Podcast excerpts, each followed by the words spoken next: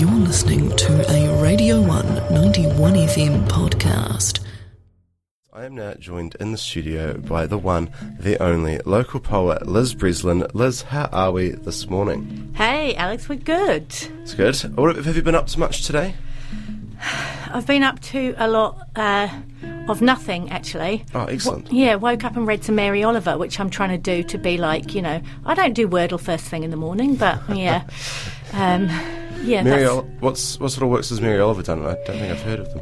Um, it's like she's like um, well, everyone loves her because she is like a nature poet, but also like she's super queer as well. So she kind of like gets both camps. It's really Okay. nice. Yeah, lots of. Um, uh, Far right people love to have her at weddings, like not really knowing that she's a queer poet. So we'll just keep it like that.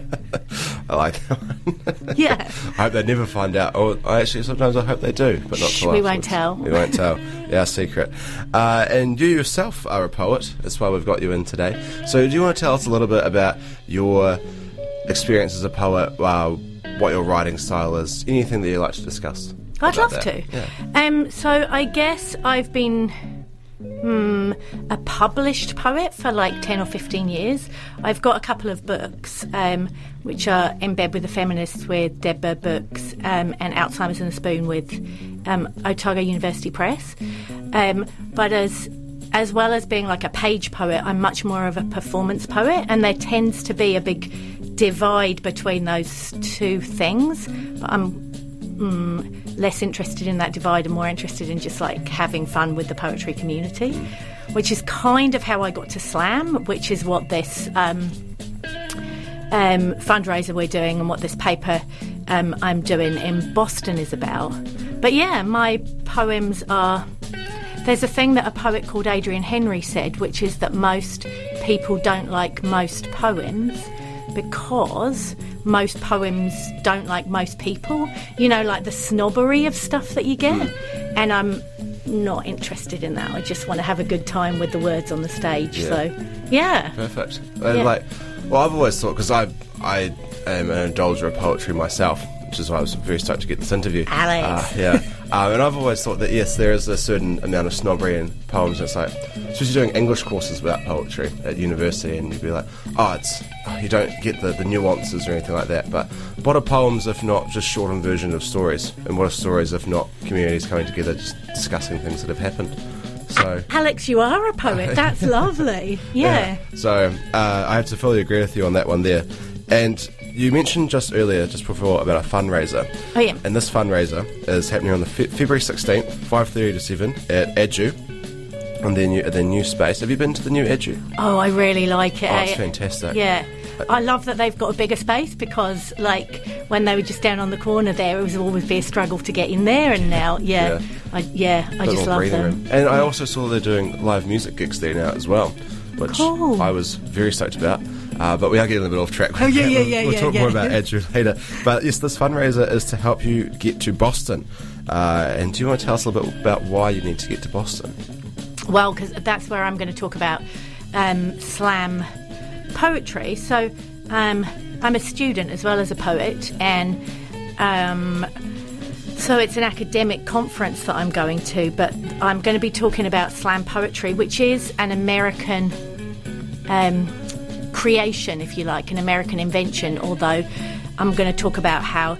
Did they invent it, or did they actually just, you know, steal a whole load of other stuff and put it together, as we so like doing when we colonise stuff, right? But um, I'm going to talk about how that American invention has kind of spun out and is now being um, done and performed like right in the south of New Zealand. So it's going to be really cool to go to the place where it came from um, and talk about how it is here. So Yeah. Do you think this? Uh, do you think that there would be a significant difference between uh, topics between American and New Zealand slam poetry, considering the cultural differences between the two countries? yes and no. There's a thing in um, there's a thing in slam that um, which is like a thing in reality TV in the world and everywhere, I guess. Like the um, pain fatainment they call it, or uh, trauma porn, tends to score really, really highly. And in slam, um, uh, like one of the differences between slam poetry and page poetry is people are, because they're performing, they're very much like performing themselves.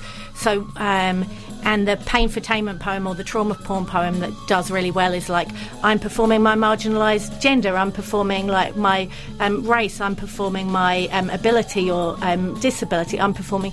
So all of those things become like we shall overcome kind of poems, Yeah. and they're super popular whether you're performing them in New Zealand, whether you're performing them in Canada, whether you're performing them in the States, because I guess a lot of it comes from the internet and we see what scores well and then we go on to do the same thing. You know, we copy the style of mm. it. So, yeah. Yeah. Because if you see it's already working, then you you would think, oh, well, might as well keep doing it, right? Yeah. Do you feel that, in your professional opinion, that when people use their trauma, do you think it's better to use it in poetry as a way of coping with their trauma, or do you th- do you feel that in a way because they are sharing it like this, it is becoming more commodity, like becoming more of a commodity rather than they're like losing that sense of self through it?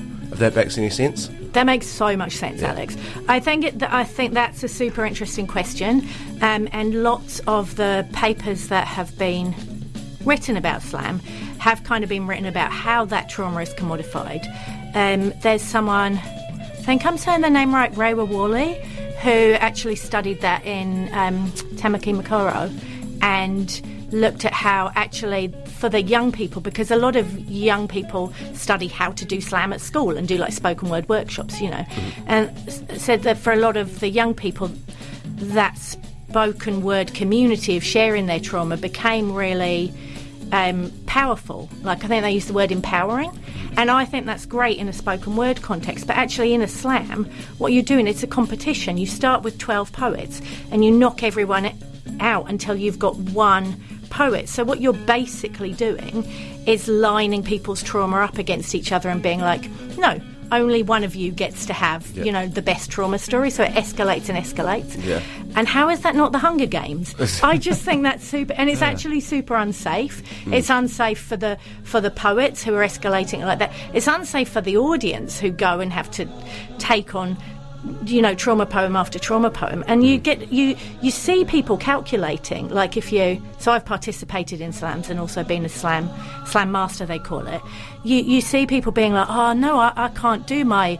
Um, uh, eating disorder poem now because they've just done their eating disorder poem and mine won't score as well. And it becomes so commodified, like, you a, say. like a game show. Like, Yeah. it's like oh, who's let's see who the saddest poet is. Yeah. and then you can go on to the next round. Oh, that is that's quite shocking. I've never considered that as a as a thing. Yeah. Well, I mean, that's the um, that's what my paper is about. Is about exactly that. So, So when you yeah. when you say your paper, is that just one aspect of your PhD, or is that your your PhD thesis? Oh, so my that's the paper I'm taking to Boston to do. Uh, it, specifically to talk about that in that context, but where it fits into my PhD, because what I'm really looking at is how we tell, um, how we tell stories over and over to the exclusion of other stories. So slam is quite an extreme example of that because there's literally a voting mechanism to tell stories. But I'm looking as well at like rural stories and queer stories of like um, the south of the South Island and how by telling one story over and over. I mean, you know the stereotype, you know, like the rural dude, the like southern man, the she'll be right, all of that. In literature, we tend to tell that story over and over again, and we lose. Um, like we lose the strong women's stories, we lose the queer stories, we lose like the possibility of who we can be because we're so busy telling ourselves this other story over and over again. Mm. And I'm interested in how that works out culturally. Perfect. And that that story is so deeply ingrained in our cultural identity as well, like, because it was, as you say, just like the, the southern man. Yeah. And now it's been it's just been blanketed over the entire country. That that whole number eight wire, she'll be right. Yeah, let's um get stuck in sort of thing. Hundred percent. And the other thing that does is totally erase the stories of Mana Whenua. Like they that that we're so busy looking at this one white story here that we don't. I mean, some people don't see that. You know, there's this whole other story that it's it's just been written completely over. Yeah. I, I actually grew up in a small southern rural town, so Where? uh, just in Palmerston, just Oh, up the road there. So not quite sou- south, but definitely southern. And um, I had heard those exact like um, farming stories. I, I knew all about the history of like the, the colonizers and everything like that. It took me until last year to learn about the history of my manga. That's Yeah. there. and like which is a fascinating story, but never even like. It's the education as well. It's like we could have very easily talked about this too. Like that, it's there, Yeah. but it was never spoken about. Yeah. So it's just that's just another example of that just taking over from it.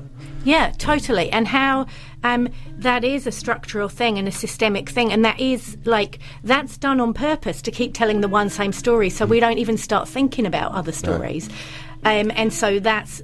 That is how that links into slam for me because slam does the same thing. Like, there are um, people here who are taught slam at school as a way of. Um, you know, uh, talking about uh, anything that is important to them in terms of identity, and they might not at the same time through our history programs or through our English programs or through anything else be taught things about their own identities, you know, and it's just another layer of look over here, do this flash shiny thing, and Yep. don't think about what's underpinning it. Yeah, keep yourself distracted. Don't worry about it.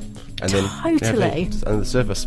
Uh, I'm so sorry, Liz. We're very, very much out of time now, but um, it's been a wonderful chatting to you. And just before I let you go, um, you have got that event on the 16th of February at you.